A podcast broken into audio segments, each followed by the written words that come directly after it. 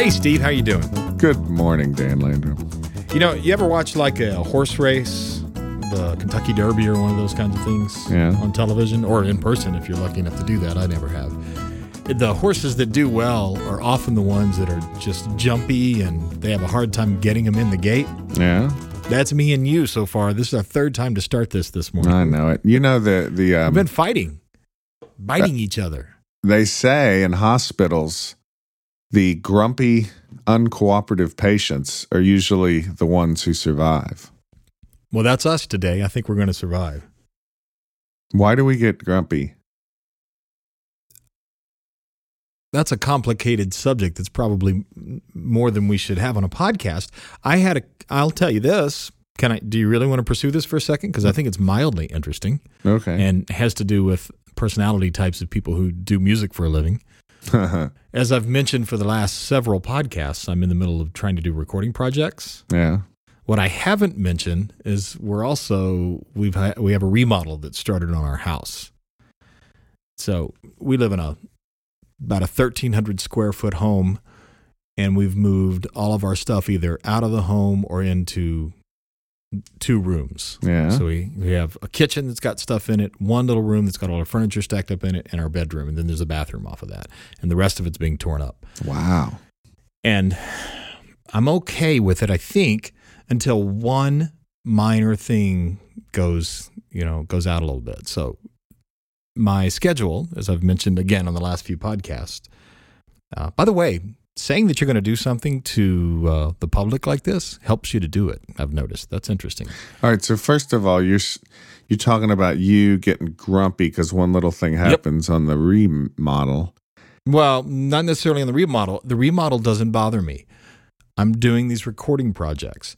And I spent so I was in I was here in the studio before six a.m. this morning, maybe a little after six a.m. But I want to be in here while it's dark and nobody's up. And I I had a little bit of reading that I had to do about a particular thing I'm trying to do in Digital Performer, which is the digital audio workstation I use. Uh, so I read that, studied that, practiced that, and then uh, I pulled in a sound file of a bodhrán off of Motu's Ethno. Now, that that I'm would not be like an Irish drum. That's right, an Irish drum. And I'm not going to use those on the actual recording project, but they're really good launching pads. hmm You know, a, a, a good player playing a good rhythm. And the thing that I was trying to do in Ethno was even the good players, it's funny when you get, you, you zoom in really close to uh, rhythm files in particular, something you might notice in your ear, notice in the feel of the piece, you can usually usually zoom in and find it. And so I was noticing that even in these files, it was bugging me a little bit. There was something that just wasn't quite right. And this was the thing that was like, so it had a swing and it was Irish and it was on a bodhrán. Okay. Wait. Wait. Wait. Wait. Wait. Wait. There's a remodel. There's you being potentially frustrated. There's you recording. You have Yes. software that does it. You have Irish drums. There's something off. It's bothering you. All right, go on. Yeah, my stories are multifaceted. So I worked on this thing for a while, trying to get this thing to feel just right because there's something I want to record to it, a, a melodic idea that I have. But I really don't want to have to redo it. I want it to be right to a good groove, you know, because this recording, because that's what you do. It's what I do anyway. I couldn't manipulate the file of the uh, Ethno project, the one that was the professional guy somewhere Mhm. you know, playing it. I couldn't get it to sound right. I'm like, you play bodhrán, just get yours out because that was my ultimate goal anyway, as I was going to do it. So I sat here and for 45 minutes played the same thing over and over, making minor adjustments to Mhm. it, trying to get it right. I've got the actually. Here's let's see if I can pull this off. The bodhrán's in my hand. This mic isn't set up to record it, but I have a feeling you'll hear it. Oh, I just dropped my stick. But it's that. It's important that it's just right to fit this melody. So for a good 45 minutes practicing that. And out of that, I'll end up with probably uh, 30 seconds, maybe 10 seconds that I think is perfect. And I'll make a loop out of that because that's going to be the groove. And and Now- nobody's ever going to hear this, but it's going to help you kind of be in the mood and, and play well. No, this one that I'm going to hear that I'm playing, they're going to hear. This is going to be the final track for it. So I like to work with rhythm first. And you're maybe still not frustrated yet. No, I'm. I am so at the opposite end of frustrated.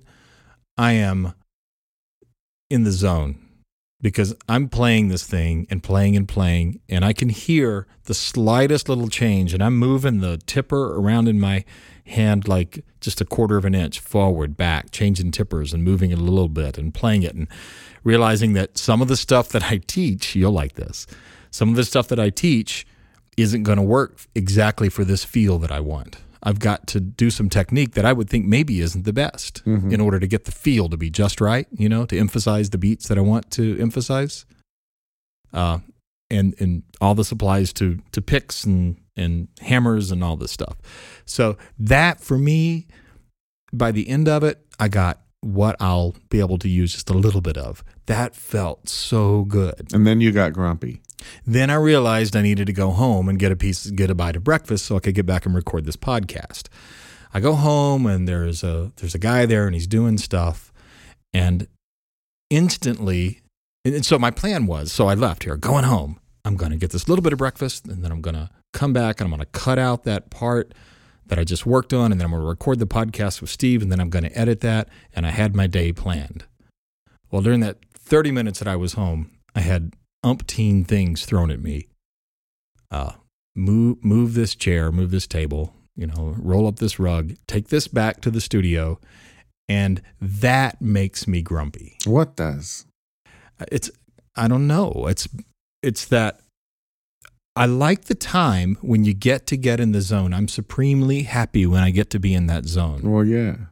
because you, and you're narrowing it's like you're zooming in on this thing that you're trying to get worked out you're zooming in you're zooming in and it gets better and better and better and then you step out of that into the real world where you don't get to have that much control and that's tough for me as an artist Well, I I know what you mean. I feel like to get into the zone, I have to be real vulnerable emotionally, and I kind of just open. I'm wide open, and then if something that normally I would have my defenses up for, if something kind of comes at me, I, f- I feel like I have to sh- I have to put up the shields real quick, like in Star Trek or something. It's weird. It's like I there's two me's. The musician me opens up those shields, and then the normal me brings them, you know, back into play. And that's why if something weird happens before I go onto stage, you know, I go out there feeling off because those shields are up and I can't perform like that. I can't. that's an awkward time like isn't it yeah when you're when you're transitioning onto the stage and something doesn't So your right. wife asked you to roll up a, a rug and, and take something out of the house. And had you eaten yet? I had eaten, and I even told her because I, I think this is this is relationship advice. Now. You're a very helpful man. I know. I think that you should say, "Okay, I'll do that." I wish this kind of thing didn't bug me. I said those words to her because I've kind of got a plan, and I, I want I don't want to get derailed today, and I'm just feeling it. And so we have a we have a great relationship. So we talk about stuff that way. And she said, "I know, I know." she said, "You don't have to do this right now." But really, the smart thing was to do it right now, and the fact that. I even said that to her. I wish I didn't feel this way right now, and I wish I didn't have to do this right now. And she says, You don't have to do this right now. Then I was less angry. I didn't. Angry isn't even the right word because I don't think I'm an angry person, but there's that turmoil that you feel inside that you think, okay, this will kill me someday. Well, I maybe. I mean, this, this these are not the right words, but when you're a musician, or maybe any kind of artist, or any kind of creator, or anybody um, really centered on a and focused on a job, um, there's a certain amount of self focus you have to do, which I guess somebody could call selfishness, but I don't know that it is. If you if you really focused on getting something done, you know, here's the thing. I'm greedy about those moments because I don't focus that well a lot of the time. If I'm actually focusing and something's happening, it almost feels like a gift like, wow, it's working. I'll take it. Let's go. And then, um, you know, and then all of a sudden the fire alarms start going off. You feel like you're missing an important delivery or something like that. I don't know. Sure. There's uh, there's something to be said about planning time for being focused. There's I something to be said about blocking out time to be completely free. Uh, it's funny because towards the end of this process that I went through this morning, it was like 10 till 9, and my phone starts, you know, people texting and just different things going on. Uh, and I felt it then too, just so you know, because it was a thing trying to take me out of that space. Now, realistically, what is that? Now, I could just sit around making music all day long. People, what is the? I believe in music. Yeah, back to that song again. Uh, I believe in music. I believe in music. I believe in love, or something like that. You just can't though, because you got to wash your face and brush your teeth, and play with your children and grandchildren, and be friends to people, and take the trash out, and all that sort of Well, thing. moderation and and and controlling, I guess, the best you can the context of self focus on a project or something. I don't know. Uh, maybe one of the reasons I was thinking about that goes to a conversation yesterday, and I'm a little bit anxious to hear what you would have said. So I had lunch with a super guy. Like Super like an actual man. superhero. Super guy, he's a super guy, superhero. Has a good job. It's music related. I'm not going to say what it is, but but he's a musician, and he wanted to get together and talk about how uh, a musician survives, and he's he's getting together with as many people as he can because he would like to quit his real job hmm and just be a musician. Uh, where would you start with him? And and if you matter of fact, I'll be him and ask me a few questions to give me some advice on how I could leave my regular job and start making money making music. Hey Dan, it's great to to see you. I haven't seen you in a while. What's been going on with you? Well, you know, I've just been uh, doing my doing my job, and, and I'm really glad to have it. Uh, but wow, I miss I miss playing music. It seems like I don't have time. Yeah, because you've got a job, right? Right, and it's a good job, and I get to do things I like within that. But uh, I'm not happy. I'm kind of unhappy, and even my wife is noticing that I'm unhappy. Well, uh, why are you unhappy? because I feel like what I want to do is, you know, Steve, I feel like you have the dream job. Like like you're doing the thing that out. that I want to do. Which is What do you mean watch out? You're you're making your living playing music and developing art. Remember I'm this other guy, right? right. Hey, this is uh, this is a role play conversation. Right. Anybody who's joining late, this is uh, I'm somebody else. So, uh, well, f- f- let's just keep things simple. What if you could just, if you could do, if you could just make a big change today and be on the road to what you love, what would, what would you want to do? Well, I couldn't really be on the road because I, I don't want to be that guy who forsakes his family. Hey, corporate guy, I mean metaphorical road. Oh, you mean just moving on? Moving on. yeah, if you could get on the road to doing what you love, what would it be? What would you be doing? I'd be, I, I know I'd be teaching some. I'd be teaching some lessons. I think maybe a lot. I, I recognize that, but I don't want to be doing it like for a studio, you know, where somebody gives you students and they give you money. I'd rather be doing that on my own. I think I'd like to be doing some concerts. It'd be great if people were buying my songs. So you kind of would like to do what I do more or less. I think so. That's why I wanted to have lunch with you and find out. Okay. So, wow. You know, let's let's start here. How how much of this are you doing now? Playing, teaching, recording, that kind of stuff. I don't have any students anymore. I used to, back when I did this, I had 40. W- Uh, really, forty like private students. Yes. But I was working for a studio. Uh, what about workshops, group workshops? What are you doing now? I don't do any of that anymore.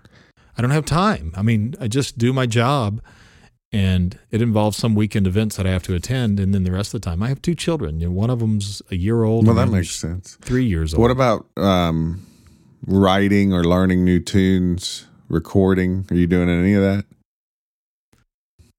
I'm thinking about, remember, I'm being this guy.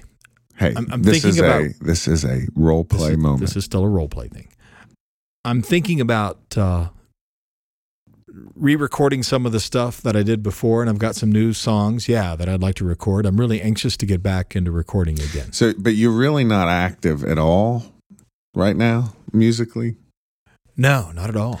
What about like out on the porch uh, on a long, like a holiday weekend? Do you ever find like 30 minutes to just sit out there and play or something like that? Absolutely. I play for my wife, I play for my kids, play for my church. I mean, part of the. I'm not saying everybody gets. You know, there's different paths, of course. But one reason I am where I'm at, I didn't have time for music either. And I made time for it, which that's not all positive. I really did not have time. Like when I was in high school, when I was in college, um, in some ways, I blew it by I didn't have the time, but I did it anyway. And I did that a lot. And I did that so much that part of why I'm where I'm at now is is is really just all ultimately because I almost couldn't stop myself from making the time for it. Now I'm not saying you have to be the same guy, but sometimes it is important to to look at what you've been doing uh, as a gauge for what you're going to be doing. You know, and and I guess right I, now you're thinking you're you're right on the cusp of trying to um, make time for this. Is that what you're saying? Well, I'm you know I'm in my early 30s now, and you don't live forever. And if I'm going to do it, it seems like I'm I'm not moving in the direction of doing it right now. That's why I'm talking to people is to get some advice on how to do that. Right. And I know I hear you talking and I don't know that you were this way because I didn't know you during those times, but I know the people that I don't like because what I do has me be around a lot of musicians. I don't like narcissists. I don't like to be around people that you ask them how are they doing and then they spend the next 25 minutes really telling you about all their projects and how important they are, you know, and what they're doing, both them and their projects. You know, I don't want to be that person. Yeah. But is that what you're saying I need to be? Not at all. Ah. Uh, uh, this, I, okay. Let's you want take, a break? Let's take let's, a break from the role play. let's role take a play. break from the role play. I don't. This is tough I, I don't like to give advice like this at all. And this is what I want to do when somebody when somebody says something like this. Then I I guess I want to say, look, only pursue this full time if you can't stop yourself. If there's absolutely no way you can move forward without doing it because there's so many aspects to it that are very very hard. And i i really think you just have to be absolutely bonkers about it just absolutely in love with doing it. And if i have to say that i mean i think it's good to, i got that same advice when i was in high school from my choir director but i don't know man. It's almost like if you're going to be an artist full time and try to make a living at it and, and do all the things that that entails, you're gonna have to wear you're gonna have to wear a bunch of different hats and you're going to be busy all the time if you want to do it right and it's you can't do everything right all the time and it's it's like if if somebody's going to do that they're kind of doing it. They're not going to have to talk themselves into doing it. It's almost like they're not going to be able to help themselves. Is that that i don't even know that any of that's true I don't think he was trying to talk himself into doing it. He was he's a smart guy, cares for his you know, recognizes his responsibilities and doesn't want to let anybody down with those, but recognizes this is really what he wants to be doing. And he did it a bit before he had so many responsibilities. And I think that happens to some people, you know, uh, that, uh, but you just can't be the artist it's all such, the time. Golly. Yeah, I don't, I'm very uncomfortable talking about all this. It's a good it's a good conversation for us to have. I think. Uh, one of the things I told him was a little along the lines of where you were going. but just with a little twist. You were saying, don't do it unless you can't stop yourself from doing it. And I would say, even past then, if you feel like you can't stop yourself from doing it, and it's beginning to interfere with what it is you already do, the way you make your living, I think it you have to go through a time where there's some serious tension for time between two things that are making money. One of them being your regular job and the other one being this this career that's developing. Does that make sense? I there guess. has to be competition. So when you do make the move and you go, I'm just going to go full time music, you need to be at least halfway there on the income scale. I ha- I don't know how you plan to do all this. For me, it's been partially an accident.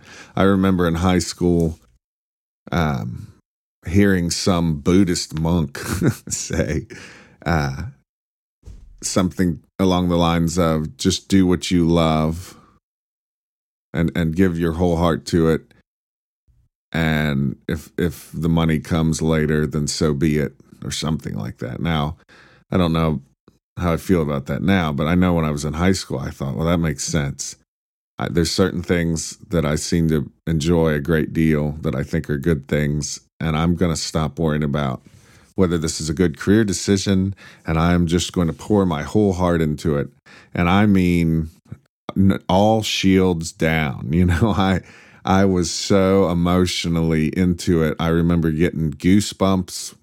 I remember almost feeling like I was in a, a deep, deep trance. I mean, I still get into my music, but back when I first started really getting into it, it was an intense physical, emotional deal. And and it was obvious to me that I loved it and I just poured myself into it. And um and at the same time, I don't think I I worked enough on the right things at the right times. I mean, it all seems like a happy little accident or or some beautiful disaster. I, I don't know. How do you give somebody advice on this? Aaron O'Rourke came to me one time and said he was thinking about doing music full time and gosh. Wow. You know what's scary?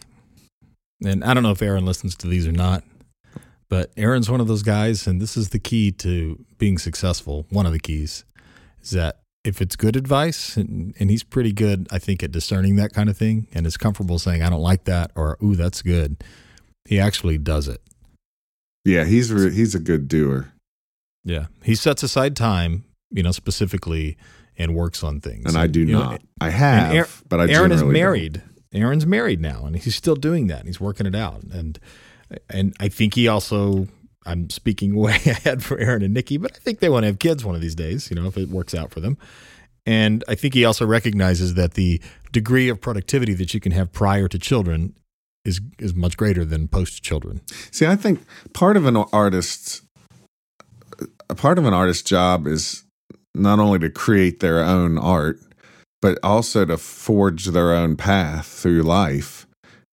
Uh, then that can you might do things financially or you know strategically, whatever. You might do it different than other people have. It it's. I, I think the best thing I can tell somebody if the, if they're saying I, I'm thinking of going full time with my music is is I, I you know I wish you the best. Let me know if I can help. But if they're asking for some overarching thing, I would just say, Well, they're asking for help right now. Well, um, why So- don't they go play a tune instead? why don't they go? No, that doesn't make sense. That's not fair.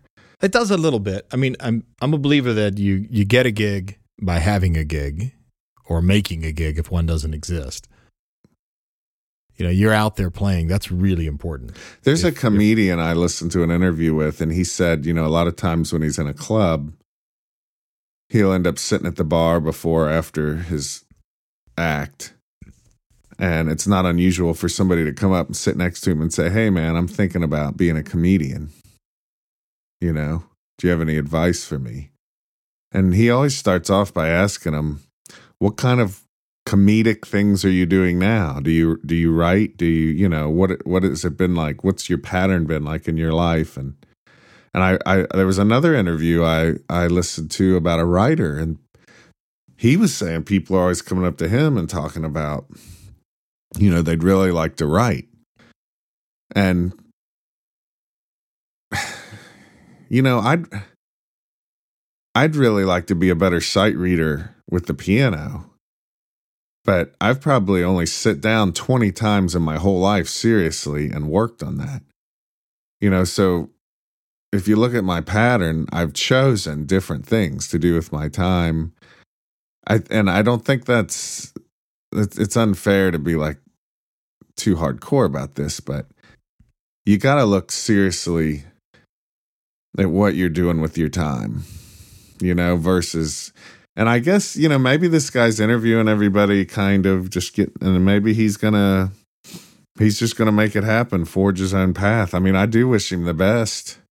And, and maybe he'll jump into this thing whole hog, and a year later, uh, something will happen in his life that makes him kind of look at everything and do it different. It's, Right. it's, it's such a hard thing to try to to just tell somebody do it dude you know it's, i don't know But there why. is some advice. I think there is some advice that's good advice. oh And sure guy, i'm sure This but guy's 32 me, years old. what am i going to tell somebody Well, you might tell him things that you've learned from your successes or your mistakes, and they can both be helpful. dude i love playing i love it i love being with friends i love performing i love figuring out the puzzle uh, i love working with other people where you're, you're making music together uh, i love eating with people but there's so many parts of doing this full time that i'm i feel so bad at uh, i don't even think i want to say i hate them it's just like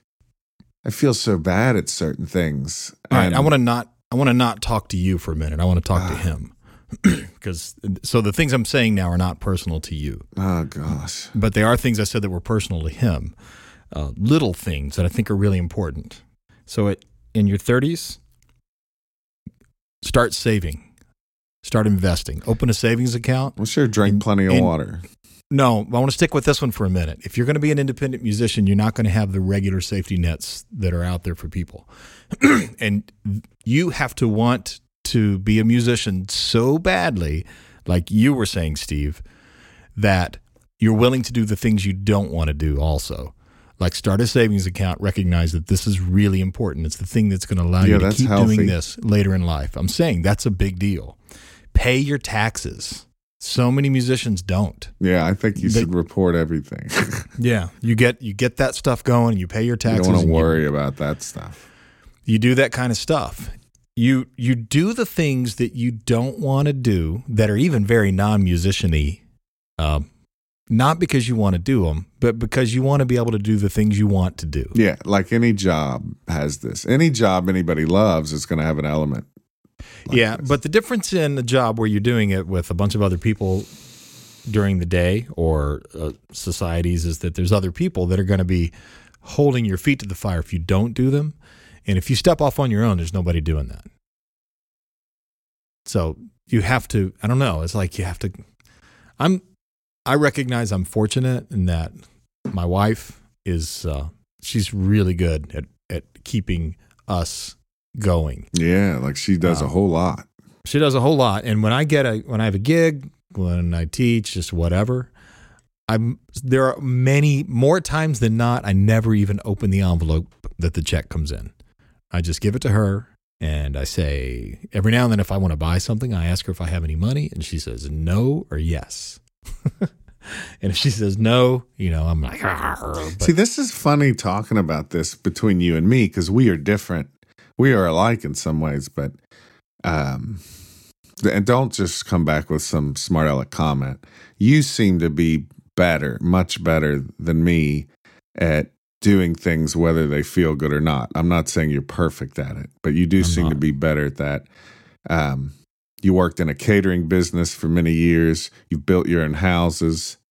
You know, you you uh, managed an NPR station or something like that. I mean, um, you, I, I look at you, I watch how you react to things, the choices you make, and you, there's some self management that you do well. Me, on the other hand, like I've, I paid a guy to help me recently and he would come over, and I guess I was testing the waters with this guy, and he really didn't do much other than just be there. And I worked on my music stuff, email, phone messages, websites, class descriptions, you know, c- calling people to get a gig at a club or something. So this week we started our next phase, which is he's he's going to attempt to manage me to some extent. I'm afraid to tell anybody because they'll be like, "Well, who is this guy and how exactly does this work?"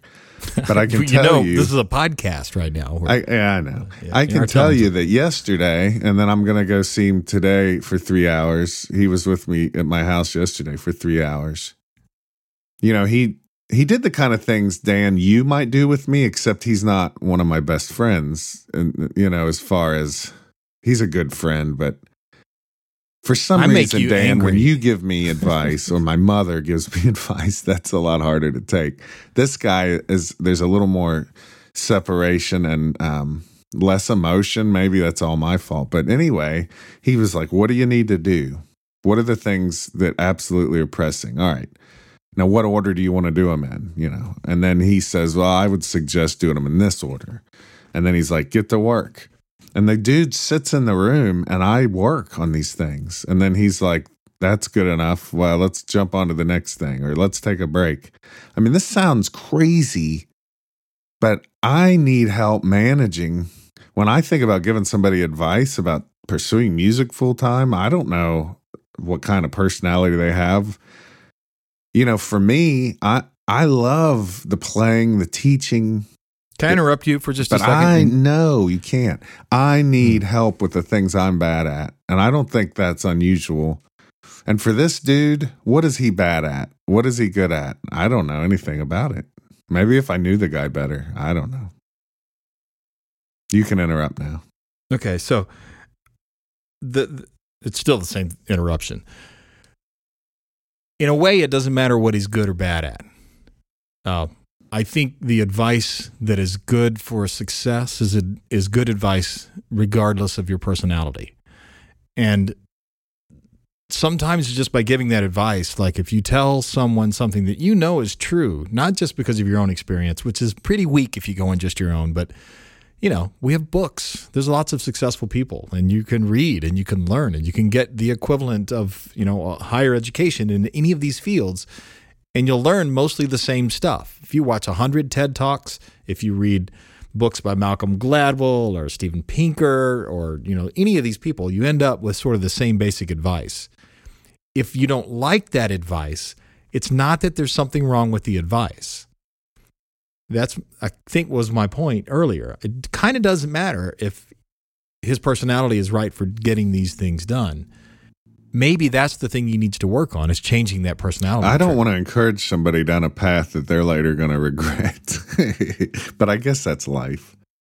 Yeah, what, what? Yeah, I agree. Are you saying just doing it? My general advice is maybe you don't want to do this at all because it's really, really hard. And I envy your situation in so many ways. Oh, I know. It's like the grass is not always greener. Um, Yeah. I- well, one of the things he said to me, Steve, I remember this exactly was he said, uh, you know, I'm just kind of just sort of unhappy. I, you know, I've got a good job; it's solid, and I, and I and I like what I do, but I'm just really bored, and I really want to be doing this. I understand And that. and my wife is saying to me, you know, maybe you ought to do this because if you don't, you'll never, you might never really have a chance to be happy. I know. I want the guy to be. Well, wait, happy. wait, wait. But then I said, you know what? But you still might not be because generally, and I think that's that personality thing as well, you sort of take your happiness wherever you go. Mm, yeah. And I think you've got to get to that place to where you can go, all right, I can I can do this thing. I joke when people ask me what I do because it's really hard. I liked your line. I'm, I'm thinking about stealing it when you said I'm a professional driver, Right. That's what I do but- uh, most of the time. but I don't drive as much as you do. I, I bounce from one little project to the other, and some of them are big. Producing four magazines a year is is a big job for me. It might be easy for somebody else, but it's just me and Angie, and you know we don't have a staff. So when somebody asks me what I do, you know, I'll, and, and if I start listing things, I always end it halfway jokingly with, and you know, because I'm self unemployed, I will wash your car if it pays enough. And that's only partially a joke because I am willing to wash a car Sure. if it means I get to keep doing what it is I do uh, because I love what I do so much. I know. I want- really like it. yeah, I want to stay self unemployed for the rest of my life. See, I I feel I'm not suggesting we stop the podcast, but let me just tell you emotionally, I feel like wow, I just totally blew it with this guy. And let me be clear on this. For some reason, this is an, an ultra emotional topic for me. And I want this guy to be happy and I want him to do well. And but isn't it funny that it's such a crazy topic for me? because I I'm I, I know that I've gotten to I've I've got to have a whole lot of fun. I've got to make some great relationships with people all over the planet, and um, to really to get better at something, and to and to really enjoy doing it. That's an amazing thing. I would never want to deny anybody that.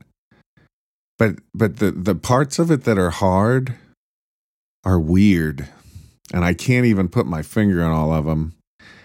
But working as an investment banker, if you absolutely hate that, or being a, a championship tennis player and hating tennis, you know, my ultimate advice. I'm now ready to give this man advice. I okay. my advice would this is just a little piece of advice. It's not the whole picture. You do not have to just drop your current job completely and only do music. I'm going to recommend, and this could be poor advice, that you start to do it gradually. That you somehow figure out how to find a little more time. And you could even have a deal with your family. Guys, for the next 90 days, I'm gonna have I'm gonna be in the garage from eight to ten thirty. Practically, you can't make a deal with a two year old. Mm, you can make a deal if you've got a wife that's helping you. Uh, you know, if if I'm sure there's guys who are investment bankers who are working on a a work. You know, they're writing some fiction. And I could see where somebody would make a deal with their wife. Hey, this this is something I want to see if I need to pursue, but I'm going to need a couple hours every other night or something. You know. Yeah. And a, and a dude can get workshops, uh, can can go do open mics locally, can get Oh, in this at a guy's- I- festival. you I didn't say he has chops. Okay, well then it's even better. But you're you're thinking this is somebody. I don't care if you haven't been involved with like the festival circuit for a long time. You're still going to have to ramp up into that. See, I think a lot of times when somebody's thinking about going into a new business, they've got this idea that their current thing is all bad and this new idea might be all good, and they just want to drop the current thing and totally commit to that new thing. My advice, which could be bad advice, is to see if you can do it gradually. That's all. Well, I think if you have gotten enough training so that you're thinking like an MBA, you don't do that. You don't make that mistake What mistake? of thinking that this latest thing is the greatest thing. I You might don't make know. it when, you- when you're struggling with being sad and depressed, you know, sometimes it Mhm. doesn't matter what you know. You, you're doing what you feel. I'm not saying that's right. It's just what happens a lot of the time. Yeah, I'm being careful not. I to think say there's that plenty of people with an that's right. MBA. Is that a basketball team? I think there's Yes, plenty of people with a lot of education who uh, sometimes just say, "I don't want to do what I'm doing. I hate it." You know, Yeah, and you almost have reasonable. to remind them of what they know is true, so they don't just follow their heart completely, because that's often a way to to bring disaster. Well, there's that fine line with knowing what it is. You, first off, you got to know what it is you want to do. And I agree with what you said 100% that it has to be something that you almost can't stop doing because it's, now I'm not talking about something that's, that's not my good other for you. advice. Yeah. So if it's something that you just dig, it's you're into it. Sometimes you have to go, I have to keep making these widgets because that's the thing that's allowing me to do this even a little bit right now Yeah. and then grow that towards something I'm new. going to do this And- partially until my right. my youngest daughter is, you know. There are certainly times whatever. though there are certainly times though where you throw it all down and you take a risk Yeah, that's And why you- I'm saying my advice not might not be right for him, but that's still my advice. no but i think the risks should come in small small sections as well so if it's like somebody who thinks they might want to start they might want to be a builder for a living. You know, you build with the tools that you have for a long time, but at some point you realize I need a little more and maybe you go ahead and you buy that next tool. Now, if that tool goes unused, that's a sign. Yeah, oh, let's look at this like exercise. Yeah, and I'll tell you what you don't want to do.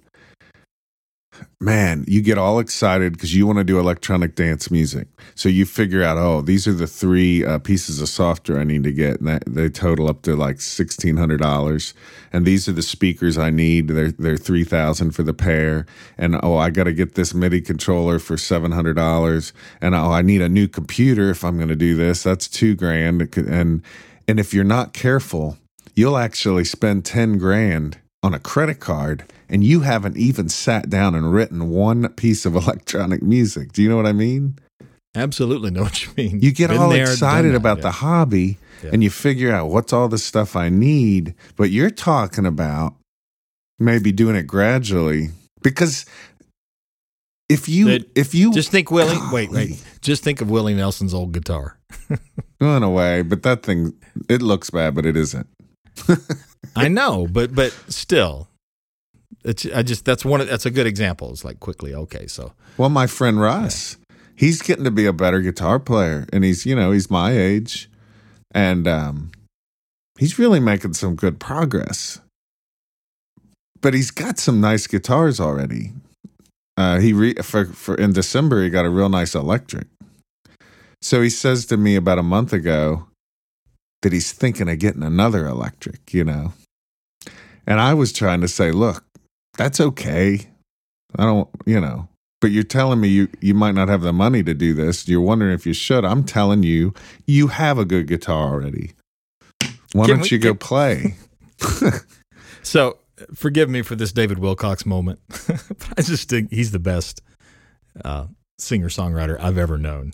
And this is this is sound like I'm a commercial for him, but his stuff is so good.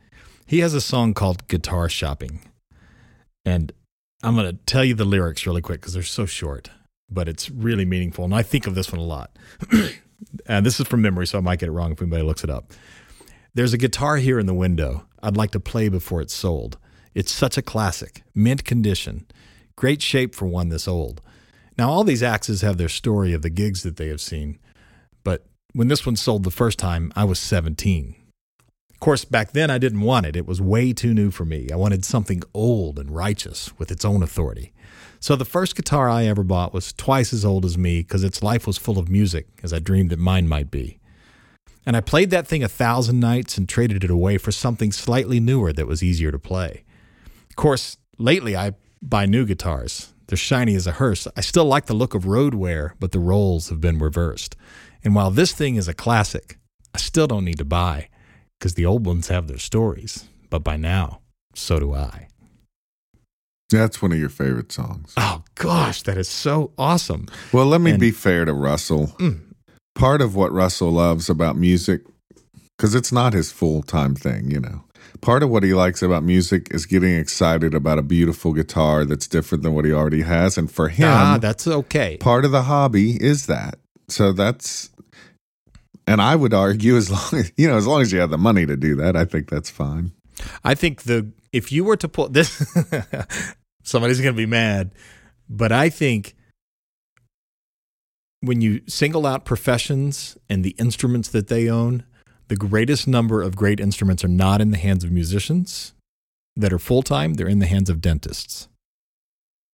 And I'm not going to, I, I don't want to be negative about that. I don't mean it in a negative way. I know, but I mean, yeah. it could be easily said or interpreted that way. Uh, some of the finest violins are not owned by violinists, they're owned by banks. yeah. Who, who loan those out to great players you know they've got a they've got a four million dollar violin they're loaning it out to a famous violinist it's insured it's an investment for them and and there is something to be said i'm going to be clear about this i owned one two three bodhráns that i each paid the most expensive one of those was $125 probably until I finally got a good one. And I got it used. Randy Klepper found it, you know, and it was 300 something dollars for something that looks not much different from the others. Right. But it is so much better. It is. I mean, there's a. I want to jump into something here, Jump. and it's definitely related. So there's a, there's a post out on a website somewhere out there in cyberspace, and uh, this guy says he wants to start playing the dulcimer. He sees some on Amazon. You know, he's wondering if they're okay. He's wondering what brand he should get. Um, he's saying he doesn't want to spend more than two fifty, but there's you know he's just wondering. Can anybody give him advice? Um, and so so he comes back and he's before anybody even had a chance to reply maybe, and he just said, "Problem solved. I I got a nice cardboard dulcimer for now."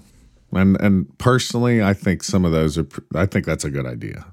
Some of those actually sound better than a lot of wooden dulcimers. But anyway, there's somebody that comments on this. So I just want to read this. I guess you can find it if you want to search for it. Yeah, but if you don't say where it is, so. Yeah, but they're going to find it anyway. But listen, this guy comes back with this dulcimers, and this is, I don't know, this is just a, f- a few sentences. Dulcimers are one of those instruments where you want a handmade one done by a local guy. You did good by getting a cheapy cardboard one to practice with. While you learn and figure out what you want in a dulcimer, start looking for local hobbyists or luthiers. Uh, halfway through it here. The difference between a mass produced one and a handmade one is huge, even if only for sentimental reasons. Uh, and then I guess uh, I'm going to, and then he says, uh, he's basically recommending you get a local one, even if it has imperfections. And then he says it's more about owning a connection to the history of the instrument. And that's, that's the line I want to comment on. This guy's giving advice to somebody who's looking to buy a dulcimer.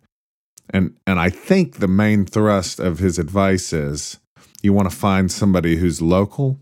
You want to find uh, something that's handmade. And even with imperfections, possibly, this guy's suggesting it's it's more about owning a connection to the history of the instrument. Now, I'm not gonna say that this guy's opinion is wrong because for this guy, it's more about owning a connection to the history of the instrument. That's The what guy that guy's the- in in it for, you know. The guy who's giving the advice. Yeah, but the dude who's asking for advice, That's right. what was never asked in any of this is, well, well, what do you like about the dulcimer? What do you want to do with it? What's important to you? Because, and and and and really, the the guy who's answering, who's more about the history and the connection to that, I'm not going to knock that at all. But I do want to say, let's just pretend for a second that somebody wrote in and said, I need kidney dialysis. And um, can you guys recommend anything? And then somebody gets on here and says, well, it's important that you find somebody locally who's building a dialysis machine from scratch. And even if that dialysis machine doesn't quite work well, it's really more about owning a connection to the history of dialysis machines. Like for me, I know that's extreme, but for me, yes, I'm enamored with the history. I have been for decades. I am I am totally into knowing the local builder and getting to know the guy, and that all feels really good. But my primary interest, and this is just me, I'm not saying everybody should be like this, it's a tool for me. It's got to work well, it's got to be serviceable, it's got to feel right, it's got to sound right. And and and I'm even interested in um like when I said serviceable, is this something my local repair guy can work with or or or is it awkward for him? Or is the builder even going to be around? You know, uh, so why am I ranting on this? Well, Somebody asked for advice, right. and we should have started with what is your context? You know, what are you what are you interested in dulcimer for? And the part of me I don't like that gets frustrated about I am not uh, I, I haven't let you talk for a minute, but let me wrap it up with this. That's okay. this. That's all right. handmade versus mass produced. I look, this is one I hear maybe every week of my life because somebody will say it's better to get a handmade dulcimer than a mass produced one. So I looked these up handmade, made by hand, not by machine, typically, therefore, of superior quality. It bothers me that the dictionary, but I guess it's telling the truth. When most people hear handmade, they perceive superior quality. Um, th- then I go over to mass produced. And this one says uh, to mass produce as a verb is to produce large quantities of a standardized article by an automated mechanical process. So I Yeah, I I, I play some dulcimers that people say are mass produced, and they're not. Yeah, let's stick to where you are on these definitions for a minute. I think we're back to we're back to words and meaning again because words don't have meaning as much as they have usage, and the usage. Yeah, and the dictionary meaning. is telling us what the, I guess the contemporary usage is. That's well, no, it's telling us a broad usage, but in the when you're talking about instruments, when people say handmade, they're generally talking about they're thinking luthiers and they're thinking craftsmanship, but they aren't thinking hobbyists. I think the guy went wrong when he said a hobbyist because these instruments, they're great instruments for hobbyists to build. They're, they're great because they're relatively simple construction and they can be built without power tools almost completely. But the precision that's necessary for getting the frets right and all the stuff that you need to know about wood and sound and how the sound, you know, vibration and all that kind of thing, that comes with experience. Now, you might find somebody, I think becoming a builder who starts out as a hobbyist is just like somebody who has a regular job and plays an instrument. If they do it enough, they get better and better at it. And pretty soon people are going, uh, hey, I want that because that sounds really great. Right. And the thing that you talked about, as far as the history and the connection to the tradition and all of that, that's really well and good, but that's ancillary to the fact that you play. The if if you had gotten into what'd you say earlier, electronic dance music? Right. If you had gotten into electronic dance music, you would have no interest in the history and tradition of instruments and builders on dulcimers. No, say that again. if if your main interest was electronic dance music and you had really gotten into that, you wouldn't be interested in the history of dulcimers so much. You're interested in that history because you like the instrument, and so you know you become interested in that as a side thing. It's an ancillary thing. I don't know, but there's some people who may, might be history buffs, whether it's Yeah. wine or whatever, and they are. No, I, I know some people in the mountain dulcimer world who have they've got a little area of focus that they are But just good fine. at and they love, and it's not Yeah. playing it. But that thing, yeah, but they're into that thing. And, and I'm agreeing with you on that. However, what does Steve Seifert say to that person who gave that advice, which on most levels you would say, hey, wait a second, you aren't really answering this guy's question. You're answering your own. So you're, you're, you're telling your story. You know, yeah, and we're answer. presuming it's okay to do that. When somebody says, "What should I buy?" It's we understand that you're going to give your perspective, you know. But what? I, no, no, no. I'm talking about you, the professional, Steve. yeah, what do I say? because your who? word you're an expert and Oh, so I am. Yeah. your yeah so your word means a lot And so, who do I give advice to? how do you wh- yeah what advice do what would you tell him basically Tell who? about the guy who bought the uh, cardboard dulcimer who said hey i'm okay for now Well, I mean, if I answered his original post, I would be like, "Hey, so and so's recommended that it's more about the history, and for some people, it is.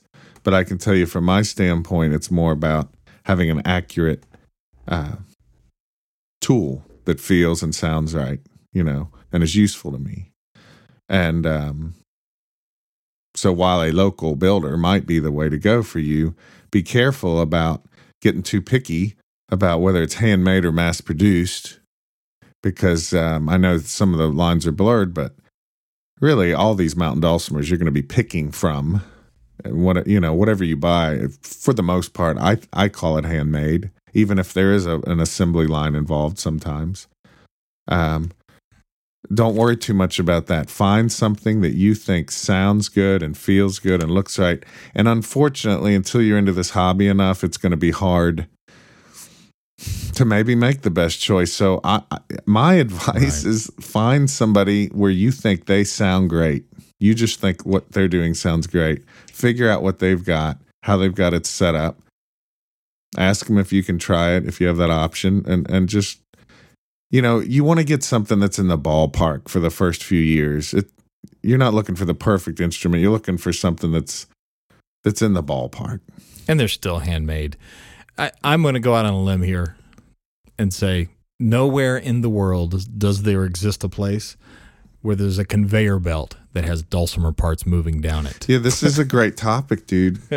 Because maybe in China, like the I don't think so. the one closest to it, and I and I've got a I've got another half of this that I need to bring out.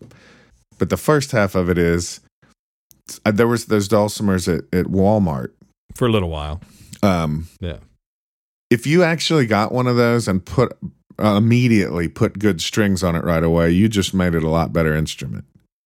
Um, because they shipped with just really terrible strings. I perceive. I could be wrong, but uh, I'm not. I I don't like to say those were terrible dulcimers because I've seen some people with them and they did a little work on them and they were pretty good. But that might be the closest thing to a mass-produced instrument from Asia. I think they're made in Asia. I think they don't exist anymore. They they probably don't. Now, the other half of that is I've watched videos on things like radios and different things that are made um, in in China, and there's still a whole lot of handwork going on some of these items that we just presume are made by robots.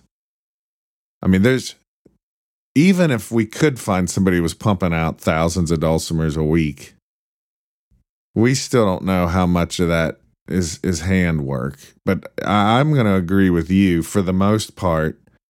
I don't think there's any mountain dulcimers that aren't handmade. And, Right. and I've been to McSpadden, and here's how McSpadden does it. At least how they did it the the last time I was there, you know, in the shop and stuff. And this is how Lynn McSpadden did it.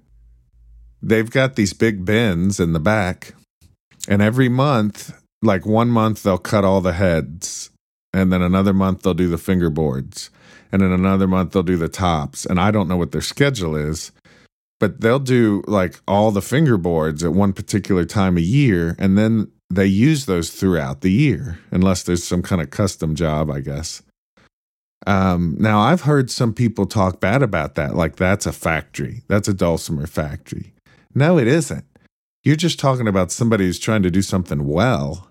There's still Right. uh, there's still a very small, you know, there's still two or three guys in the shop piecing Yeah, everything want- together and all that. I hate that we call that a dulcimer factory. That's It's not. not a factory. I want my luthier, which is what I'll call him.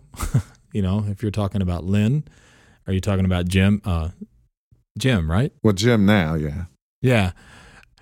Or whether you're talking about Ray Mooers uh, at Dusty Strings, or or um, my goodness, why am I drawing a blank for uh, Steve up at Folkcraft? Not Steve, but his brother. Oh, Richard. Richard up there, or uh, who else? Or or Mark Runge, you know, who's who's starting out. I hope we don't get in I- trouble, but Richard, Mark, and Jim at McSpadden, Folkcraft, all No, but- these are all handmade dulcimers. No, I I mentioned Mark because he's at the other end of the spectrum. I mean, he's Jerry He's- Rockwell. Let's let's say Jerry Rockwell and Mark. You know, they're yeah, they might might be doing one at a time. Do might not be using as many power tools, but it's still you know all I here's all I want to say. These guys are luthiers, and I want them able to build with the best tools they can in the way that they think is the best way to build the best instrument. uh, yeah. I don't. And if they think building ten headstocks at once allows them to really hone in, and doing ten fretboards at once allows them to perfect their fretboards, leave them alone. And I'm so glad we have them. I'm a little concerned. This is something I want to pursue in Dulcimer Players News, and I need to do an article about some of these people who build one off and are trying to do it professionally. Uh, and and I'm not putting down hobbyists either, but people who really are into craftsmanship We need more of those. We need more of those people. Uh, or th- I think that's the biggest danger to dulcimers in the future is that we don't have those people coming in. You think we don't? I wish there were more. I, I could I think there's more few. than you think.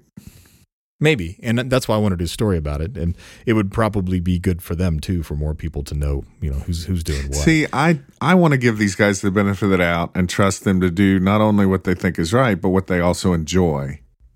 And to to go around the country to festivals, if I was to gripe about well, this one's handmade and this one's made in a factory and blah blah blah, I'm not interested in doing that. I've I love my McSpadden dulcimer. That the I mean I've got a, more than one, but the one I've been playing since ninety what ninety five or something like that. I love it, and I've used it on a lot of important work. And it's funny because I, you know, like I had somebody come up to me and they kind of laughed at me and they were like, "I'm surprised you're using a McSpadden." and I wanted to be like, you know, I don't want to be arrogant, but I did want want to say, what do I know about dulcimer? You know, the reason I'm using that thing is because it kicks butt. You know, yeah. and, But and- being smart enough to know what not to say is really important in uh, doing this for a living. and and I've I've had you know I've had Blue Lion and I've had uh, Folkcraft and and Jerry Rockwell and David Beatty and I seriously could keep going on and on and on and on. And when I find an instrument that I that I like, man, that takes care of a certain job for me, I don't. I'm not sitting there trying to figure out what ratio of handmade versus factory made. I just, oh, I sure don't want to get in trouble, but I, I, I, I- think that's kind of stupid. There, I said it. There you said it. Hey, I got to get back to uh, other work. Here's what I'm doing today, my friend. I'm editing this uh, bodhrán part. We've got a few wrap up things. The Dulcimer Players News summer issue came out last week, and uh, I hope everybody's got that by now. If you don't subscribe, I hope you will. What else is up today? Uh, Whatever else you got going on. We, teaching my grandson to swim. well, that's that's, important. You know what, Steve? That's like learning how to play an instrument. Well, yeah. I'm learning so much by watching this little human being learn. So here's my here's my touch. It's not even that touching. It's just we go about twice a week, and he starts out not wanting to wear the floaties because he wants to be carried around. Then he wants to wear the floaties because he can float around and have some freedom. Then he wants to be on a step and put his head under for just a second. This is over the course of weeks. Yesterday, he was going under, you know, kneeling down, going underwater, and staying under for two to three seconds, and then popping back up without having choked because he's uh, but he's doing this on his own. I'm not talking him into anything. Then uh, he wants to see me. We're at the place now where he wants to see me jump off the diving board and have him throw me something to try to catch. And he's getting close. He'll be maybe if it stays warm a few weeks longer he may be jumping off that diving board soon and that's how you learn an instrument you know you just keep doing the thing that you're doing until you're comfortable with it Hey, I want to give advice to that guy again. The Go. guy who maybe wants to go full time on the music. yeah we never did go back into that Well, I want to honor, sir, I want to honor your effort to go out there and talk to people who are doing it and get the information and the different perspectives. I think that's awesome. And Yep. if you really love this and you want to do it, I wish you the best. I hope you can um I hope you can make the most the I hope you can make the most of your bliss and at the same time respect your responsibilities. And you, you nothing has to be perfect you know? If i can help in any way let me know. Give it your best shot man. And it, and if